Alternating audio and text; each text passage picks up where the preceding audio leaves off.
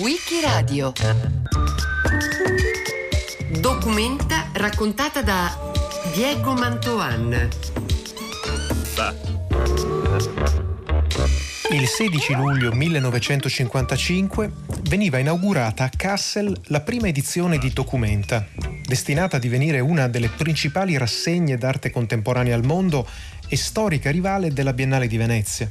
A quella prima edizione furono presenti quasi 150 artisti internazionali, nomi estremamente noti da Henry Moore a Pablo Picasso, di cui però 140 uomini e soltanto 7 donne. Nei 100 giorni di apertura della mostra furono oltre 130.000 visitatori che raggiunsero quella cittadina sperduta nel cuore della Germania e all'epoca a pochi chilometri dalla cortina di ferro.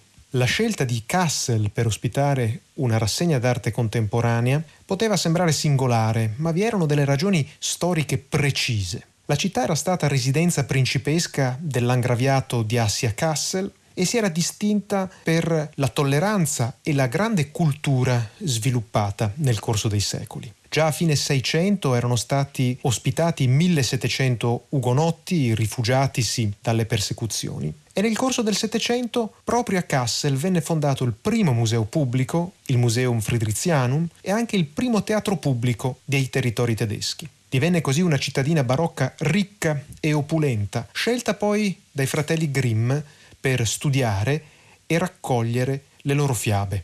Nella notte fra il 22 e il 23 ottobre del 1943, 569 bombardieri britannici compirono un'incursione sulla città distruggendo il 90% del centro cittadino, causando oltre 10.000 vittime. Kassel venne rasa al suolo e all'indomani della Seconda Guerra Mondiale serviva una ripartenza che consentisse a quella città di rinascere. Per un suo abitante, Arnold Bode, questa rinascita doveva avvenire attraverso l'arte.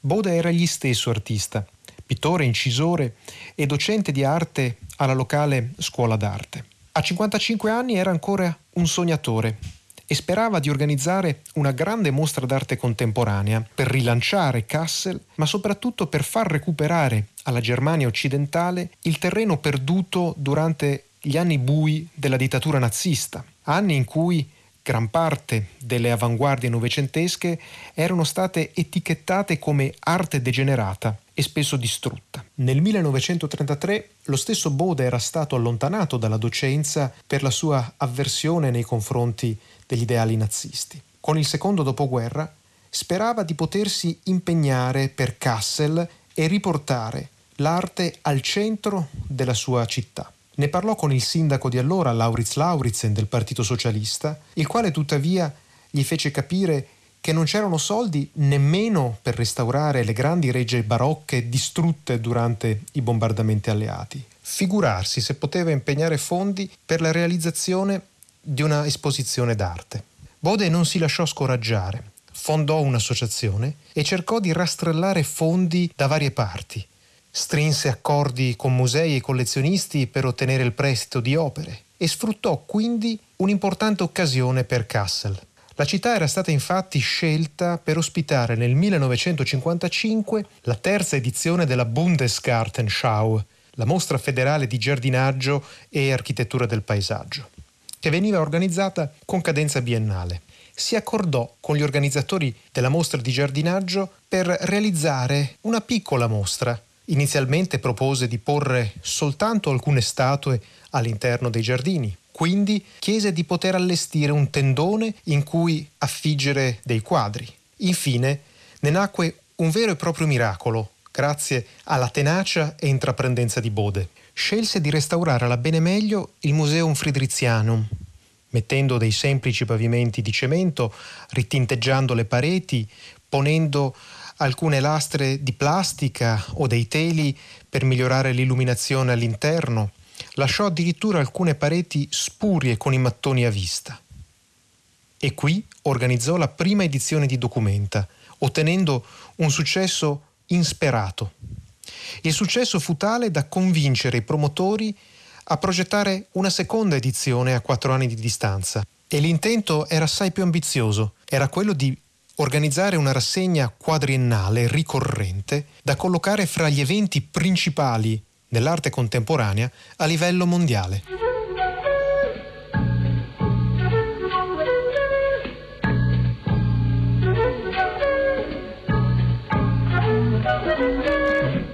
Abbiamo posto qualche domanda al direttore dell'archivio di Documenta, Konrad Scheuermann. Perché questa mostra si chiama Documenta e di chi è l'idea? Il nome e l'idea di Documenta sono di Arnold Bode. Documenta è una parola latina che significa documenti. La prima mostra infatti fu pensata come una documentazione sull'arte moderna dopo i tempi duri della guerra. Qual era, almeno agli inizi, la differenza fondamentale fra la Biennale di Venezia e Documenta? La differenza fondamentale è che Documenta, al contrario della Biennale, non tiene conto delle nazionalità. Non c'è infatti nessuna mostra nazionale, nessun padiglione. È una manifestazione internazionale concepita senza condizionamenti di tipo diplomatico, politico o cose simili. Anche senza premi, no? Sì, anche senza premi.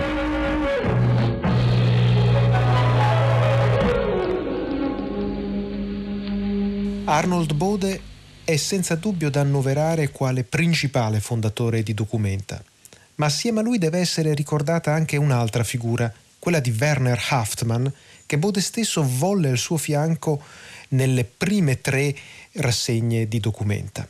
Dal dialogo fra Bode e Haftmann nacque nei primi anni 50 l'idea di Documenta. Si trattava di creare una piattaforma dove presentare una loro idea di dove stesse andando il mondo dell'arte contemporanea. In questo senso la prima edizione di Documenta offriva un quadro assai nitido della visione formalista che avevano dell'arte Bode e Haftmann. Al piano terra una serie di esempi di arte paleocristiana o non europea venivano contrapposti con opere delle avanguardie novecentesche, in modo da dimostrare una sorta di continuità di stili e di forme all'interno dell'idea artistica dell'umanità. Spettacolare fu l'allestimento scelto da Arnold Bode per la Sala delle Sculture. Una serie di tendaggi e panneggi consentivano un'illuminazione tenue in un salone con colonne che rendevano un'atmosfera mistica, quasi religiosa. A fondo sala troneggiavano il re e la regina di Henry Moore, accompagnati da una serie di sculture astratte lungo il cammino, fra cui opere di Hans Arp, Raymond Duchamp-Villon e Alexander Calder. Suggestiva fu anche l'idea per l'installazione dei quadri, che Bode scelse di affiggere direttamente su dei supporti in metallo o su dei pannelli in compensato, in modo che uscissero dalle pareti e sembrassero quasi assumere una propria personalità. La proficua collaborazione fra Bode e Haftmann si infranse dopo la terza documenta, soprattutto perché in Germania era ormai giunto il tempo di rielaborare il traumatico passato nazista, di rielaborarlo per davvero. E si scoprirono gli antichi legami di Haftmann con il partito nazista, avendo lui all'epoca preso la tessera del partito, così come aveva fatto il direttore d'orchestra Herbert von Karajan e molti altri artisti e intellettuali che non avevano voluto interrompere la propria carriera nemmeno a fronte del nuovo regime hitleriano. Dopo l'allontanamento di Werner Haftmann, anche per Arnold Bode i giorni erano contati poté organizzare un'ultima documenta, Documenta 4, ma ormai la sua visione modernista dell'arte era stata superata dagli eventi in ambito internazionale. L'organizzazione messa in piedi da Bode camminava ormai su gambe proprie e non c'era più spazio per la presenza ingombrante del suo fondatore. Nel 1972 si consumò lo strappo definitivo, grazie alla scelta di un giovane curatore svizzero, Harald Zeman, da porre alla guida di Documenta 5. Zeman si era fatto notare appena ventenne come direttore della Kunsthalle di Berna qualche anno prima, dove nel 1969 aveva organizzato una mostra che segnò un'epoca, Live in Your Mind, When Attitudes Become Form, quando gli atteggiamenti diventano forma. Fu l'occasione per presentare in una mostra collettiva un gran numero di artisti europei e nordamericani che lavoravano seguendo i linguaggi del postmoderno, arte concettuale, minimalismo, performance, video. La mostra non mancò di destare scalpore e fece addirittura scandalo tanto da costringere Harald Seemann alle dimissioni. La sua presenza a Kassel parve a molti una provocazione, ma senza dubbio contribuì a rompere definitivamente con gli schemi del modernismo. La sua documenta fu la più chiacchierata e anche la più fertile, con la presenza di artisti di nuova generazione, fra cui concettualisti come Mel Bochner, Karl Andre, Lawrence Wiener, oppure gli artisti dell'arte povera italiana, fra cui Giovanni Anselmo, Mario Merz, Yannis Cunellis. Zeman lasciò un buco di quasi 800.000 marchi tedeschi dopo la sua documenta, ma lasciò all'organizzazione la libertà di poter scegliere a ogni edizione un nuovo curatore, diventando di fatto la grande rassegna d'arte contemporanea che valorizzò questa nuova figura professionale nel campo artistico. Qual è la storia di Documenta dal punto di vista finanziario e organizzativo? Die Documenta ist eine Gesellschaft. Fin dalla prima edizione, Documenta nasce come società a responsabilità limitata, ossia come una società privata. Più tardi è diventata una società di diritto pubblico, con la partecipazione della città e del Land. Al finanziamento provvedono la città e il Land. Il governo federale dà un contributo per ogni edizione. Dal tempo di Documenta 5 c'è un ufficio stabile, un'amministrazione, che prepara ogni mostra in collaborazione con la direzione artistica.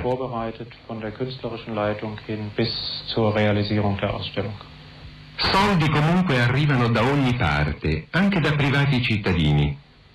Tra gli sponsorizzatori troviamo per esempio un medico, il dottor Justus Hess.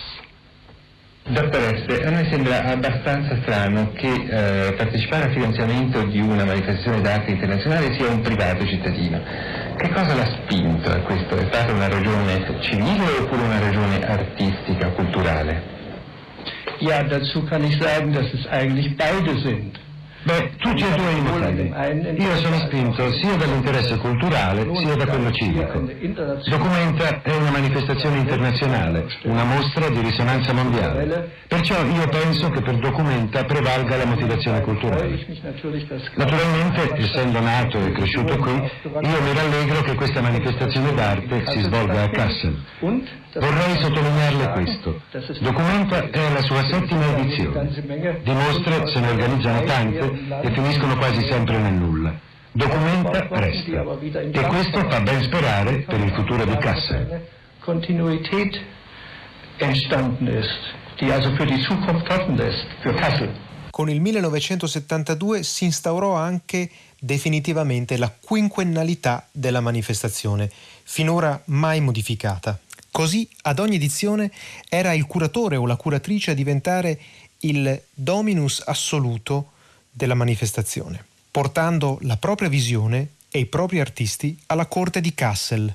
Dopo allo svizzero Zeeman si susseguirono a Documenta una serie di curatori prevalentemente internazionali. Furono infatti soltanto due i tedeschi che tornarono alla guida di Documenta, Manfred Schneckenburger per Documenta 6 nel 77 e Documenta 8 nell'87 e quindi Roger Burgel per Documenta 12 nel 2007. L'olandese Rudy Fuchs nel 1982 organizzò una documenta incentrata nuovamente su quelli che definiva eroi di Helden, ossia i grandi artisti del contemporaneo, riportandoli all'interno del Museum Friedrichianum rompendo così con la tradizione degli anni 70 che aveva voluto invece interventi e azioni artistiche partecipate all'interno del tessuto urbano. Il belga Jan Hutt nel 1992 con la sua Documenta 9 aprì invece a tutte le arti, ben oltre le sole arti visive, organizzando una documenta che prevedeva concerti jazz, danza, teatro e un gran numero di installazioni che facevano utilizzo di nuovi media, soprattutto il video, che furono di grandissima ispirazione per una nuova generazione di artisti, quella che si affacciava agli anni 90. Nel 1997 fu finalmente la prima volta per una donna alla guida di Documenta. La francese Catherine David venne chiamata alla corte di Kassel per realizzare quella che si rivelò una manifestazione di protesta, d'opposizione soprattutto nei confronti del mondo dell'arte contemporanea d'élite. David scelse infatti di dare spazio ad arte di protesta, alternativa, critica e socialmente impegnata organizzando una serie di proiezioni ed invitando in 100 giorni 100 ospiti per creare un dibattito vivo e articolato sulla contemporaneità. L'edizione numero 10 fu l'antesignana della successiva nel 2002, quando fu chiamato per la prima volta un curatore non occidentale alla guida di Documenta, Okwi Enwesor, curatore nigeriano che proseguì nella tradizione lanciata da Catherine David di esporre arte socialmente impegnata e critica soprattutto nei confronti dei modelli di vita e di consumo della società capitalista.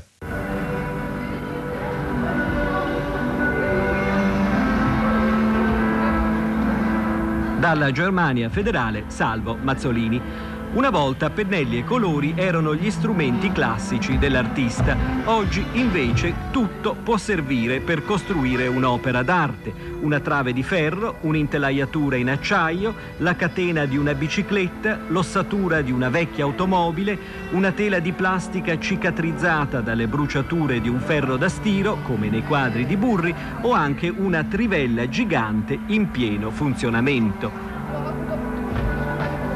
Stuart Brisley, un artista newyorkese che ha conquistato una certa notorietà in questo genere, si esibisce per esempio scavando una buca per interrarvi una struttura in legno che il giorno dopo viene riportata in superficie per essere poi nuovamente affossata.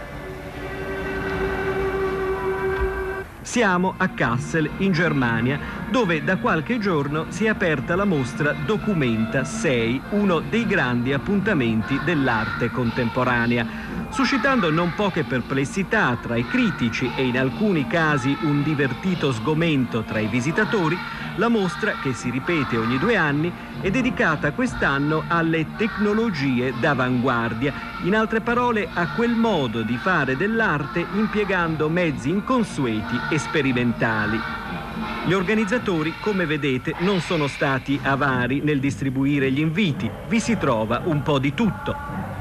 Ecco per esempio alcuni visitatori mentre camminano su una pedana in legno e acciaio larga pochi centimetri e appena sollevata da terra, opera dello scultore canadese George Tracas. Si chiama Union Pass, passaggio dell'Unione. Quale il valore artistico? È una risposta questa che non spetta a noi. Guardando al lungo elenco di artisti che hanno partecipato a Documenta a partire dal 1955, si percepisce nettamente come il destino di Kassel si sia intrecciato con quello della storia dell'arte contemporanea. Fra le presenze eccellenti si contano Juan Miró, Vassili Kandinsky, Piet Mondrian, Paul Klee, Pablo Picasso, Henry Moore, Alberto Giacometti, Egon Schiele, per poi passare nei decenni successivi a grandi campioni dell'antimodernismo o del postmoderno, fra cui Andy Warhol, James Rosenquist, Chuck Close, Edward Keyholz, Klaas Oldenburg, Hans Hacke, Richard Hamilton, Anselm Kiefer, Joseph Kossuth e Gerhard Richter. Non sono mancati gli scandali e i grandi rifiuti, come nel 1959, quando a Robert Rauschenberg venne impedito di esporre la sua opera Bad, una parodia dell'espressionismo astratto, in cui Rauschenberg presentava il proprio letto con tanto di cuscino e coperta macchiato da schizzi di colore e appeso alla parete. Nel 1968 un'opera di Christophe e Jean-Claude produsse grande ilarità fra gli abitanti di Kassel. Si trattava di un enorme pacchetto di 56.000 metri cubi. In sostanza i due artisti avevano impacchettato l'aria e si doveva trattare di una specie di pallone gonfiato che si ergeva in aria. Ma agli abitanti sembrò semplicemente un enorme asparago bianco che fluttuava nel cielo. Scandalo e rabbia la causò invece un'opera di Walter de Maria nel 1977, il quale propose un'opera fra il minimalista e il concettuale, che tuttavia non trovò la comprensione degli abitanti di Kassel. The Vertical Earth Kilometer era un tubo lungo un chilometro che venne scavato davanti al Museum Friedrichianum e spinto dentro il terreno. Ciò che si vedeva era soltanto il piccolo buco e faceva pensare all'attività di misurazione della Terra che diede avvio all'età dei lumi, che a Kassel aveva trovato uno dei suoi centri pulsanti in Germania. Ma i cittadini di Kassel videro soltanto il disagio di un enorme cantiere per parecchi mesi che servì a costruire quell'opera d'arte. Al netto di scandali e mal di pancia furono davvero numerose le opere iconiche prodotte ed esposte a Documenta. Nel 1972 si ricordano le fotografie di Bernd e Hilla Becher che con le loro tipologie Technischer Bauten crearono un corollario visivo dell'architettura industriale del dopoguerra, mettendo a confronto edifici e fabbriche con il nascente stile minimalista. Nel 1992 l'artista texano Bruce Nauman portò nel cuore del Museum Friedrichianum una imponente installazione audio-video, tre schermi di proiezione, due monitor ed una testa rotante che urlava nel video Anthrosocio, introducendo così gli spettatori di Documenta alla progressiva dominazione delle cosiddette installazioni ambientali e del mixed media nelle grandi rassegne d'arte contemporanea a livello mondiale. Per la documenta curata da Oakley Weisor nel 2002, Maria Eichhorn produsse l'opera Aktiengesellschaft, Società di Capitali, che le valse il prestigioso premio Arnold Bode. Per quest'opera Eichhorn aveva posto 50.000 euro in contanti all'interno di una vetrinetta e aveva reso questo capitale infruttuoso attribuendolo alla società stessa e pertanto non consentendone più l'utilizzo. In questo modo riuscendo a negare il principio di sviluppo economico sul quale si basa il capitalismo occidentale. L'artista scozzese Susan Phillips propose nel 2012 una toccante riflessione sul dramma dell'Olocausto, portando alla stazione centrale di Kassel la sua installazione audio Study for Strings, per la quale aveva isolato le parti della viola e del violoncello tratte da una composizione di Pavel Haas realizzata durante il suo internamento a Theresienstadt. La composizione era destrutturata, nota per nota, strumento per strumento, e riproposta sui diversi binari della stazione, tanto da far riemergere quel vuoto lasciato dai milioni di morti caduti vittima della barbarie nazista. Fin dalla prima edizione furono numerose anche le presenze di artisti italiani, alcuni dei quali proposero opere memorabili come Marino Marini con la sua scultura di Cavallo e Cavaliere nel 1959, mentre destò parecchio scalpore la performance di Vettor Pisani per Documenta 5, l'eroe da camera, che prevedeva la presenza della sorella dell'artista nuda e incatenata con un collare. Da ricordare vi è anche la presenza di Mario Merz nel 1972 con un suo igloo al centro della scalinata del Museum Friedrichianum e poi nell'82 con una sua isola di pietre, piante e video. Entrambe le costruzioni seguivano la serie di Fibonacci come principio regolatore di accrescimento. Fabrizio Plessi nel 1987 realizzò una enorme installazione audio-video, Roma, che monumentalizzava gli elementi dell'acqua, del fuoco, del legno, dell'acciaio e della pietra.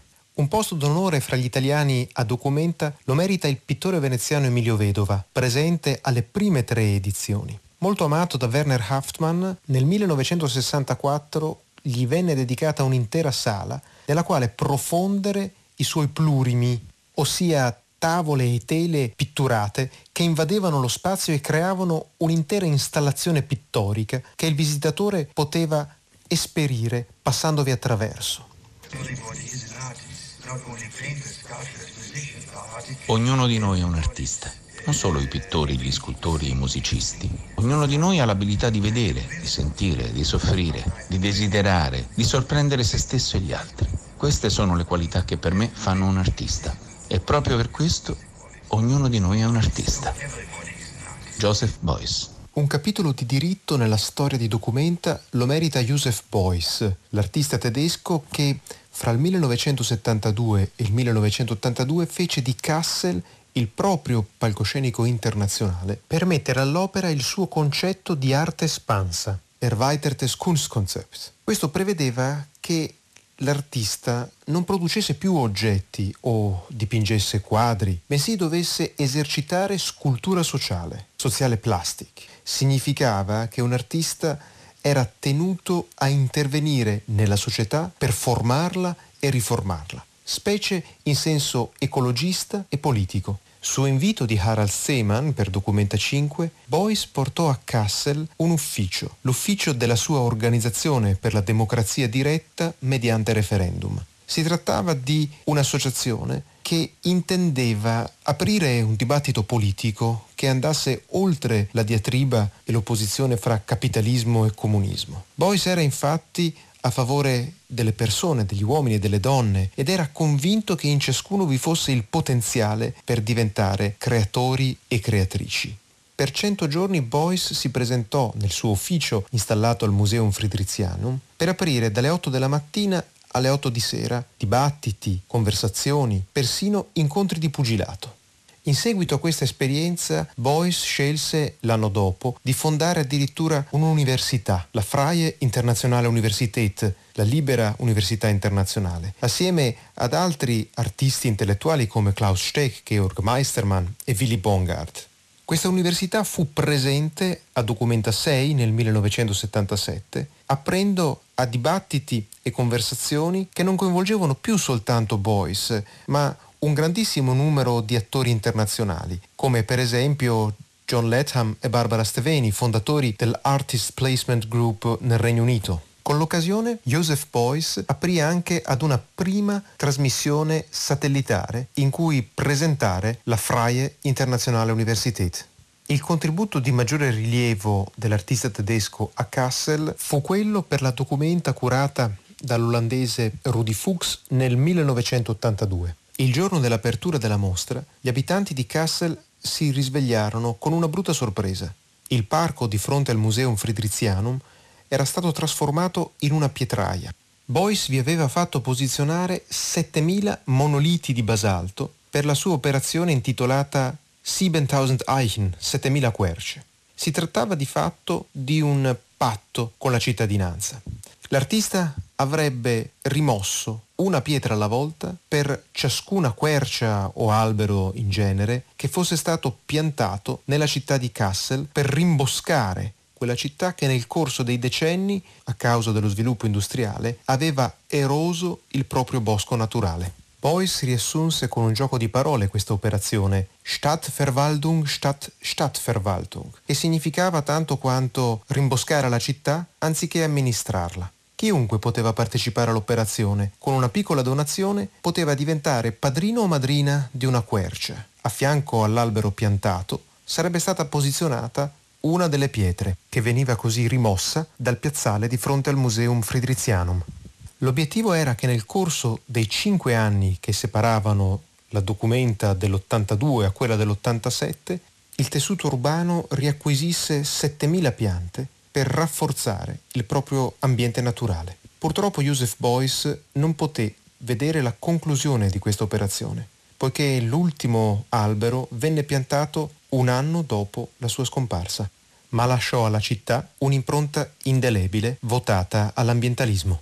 A partire da quel sogno realizzato da Arnold Bode nel lontano 1955, Documenta ha trasformato Kassel a ogni nuova edizione, intrecciando il destino della città con le vicende dei curatori e degli artisti internazionali invitati a esporvi. Si è così creato un tessuto vivo, vibrante, che ha fatto di ogni mostra un unicum. Dalla sua storia si evince come Documenta non sia mai uguale a se stessa. È una manifestazione sempre rinnovata, un'organizzazione in continua ridefinizione, proprio come si è dimostrata esserlo l'arte a partire dal secondo Novecento. L'attesa Kermesse di Kassel è così diventata uno specchio della realtà contemporanea, un momento privilegiato per riflettere sull'evoluzione della nostra società e ogni cinque anni, per cento giorni, trasforma la piccola città tedesca nella capitale mondiale dell'arte. Il 16 luglio 1955, nella città tedesca di Kassel, viene inaugurata la prima edizione di Documenta. Diego Mantoan l'ha raccontato a Wikiradio. A cura di Loredana Rotundo, con Marcello Anselmo, Antonella Borghi, Natascia Cerqueti e Roberta Vespa. Testi letti da Claudio De Pasqualis. Questa puntata è stata realizzata da Maddalena Agnisci. Per riascoltare e scaricare il programma vai sul sito di Radio 3 o scarica l'app Rai Play Radio.